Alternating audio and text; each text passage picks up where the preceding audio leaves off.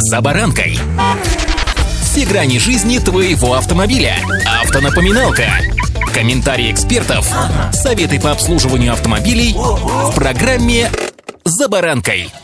Новое и неизвестное всегда пугает. Особенно если оно отнимает у нас то, к чему мы привыкли, или меняет то, к чему мы уже привыкли. Никто не любит перемены. С чем бы они ни были связаны, необходимо обладать достаточной силой, эмоциональной зрелостью и определенными жизненными навыками, чтобы справиться с испытаниями. Это один из постулатов человеческой психологии. А ведь с автомобилями то же самое. С вами Забаранка Александр Карпов. Здравствуйте. Автомобильные факты. Попытки выстроить дистанцию в отношении китайских автомобилей сегодня смело можно назвать глупостью. В свете всего, что происходит вокруг, бить себя в грудь кулаком и кричать «только европеец или японец» тоже можно смело назвать глупостью. Хочу отметить, что экспансия китайских автомобилей происходит сегодня не только в нашей стране. Евросоюз вообще ведет разговоры о запрете китайских автомобилей с целью, как принято у нас называть, поддержать отечественного производителя. Я имею в виду европейские марки, которые вообще не выдерживают с китайцами никакой конкуренции, особенно ценовой. Что же касается технологии, то те, кто держит держит их под семью замками, конечно, еще могут немного похорохориться. Причем главное слово здесь «немного». Надеюсь, ни для кого не секрет, что подавляющее большинство европейских автомобильных марок уже принадлежат китайским концернам или даже индийским. Кстати сказать, вот эти ребята с точкой между бровями к нам еще носа своего не совали. Ну, разве что кино свое экспортируют. По прогнозам экспертов, китайские автопроизводители, разумеется, смогут удовлетворить спрос производства автомобилей в долгосрочной перспективе. Но с большей долей вероятности не все приходящие в Россию марки будут активными игроками рынка спустя 3-4 года года. Здесь вопрос в готовности автопроизводителей работать именно в нашей стране с учетом оценки рисков, поддержания спроса на рынке, развития и загрузки внутренней инфраструктуры и логистики. Автомобильные факты.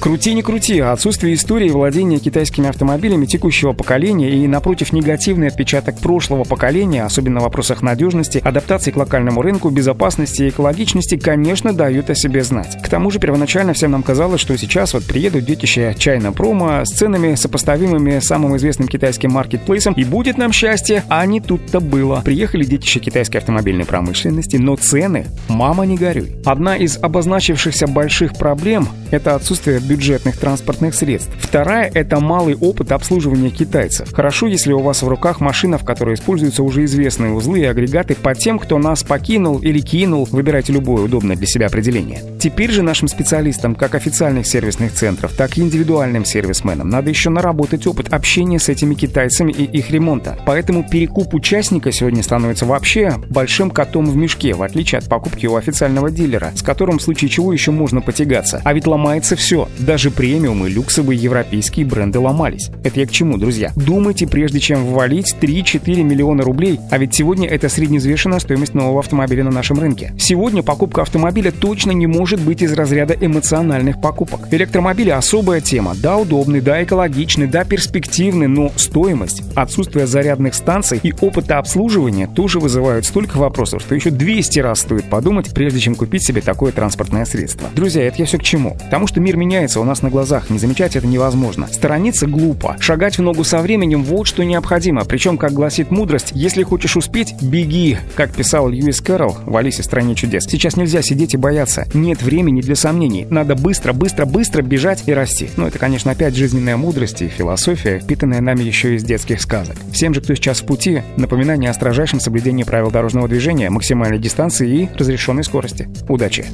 «За баранкой»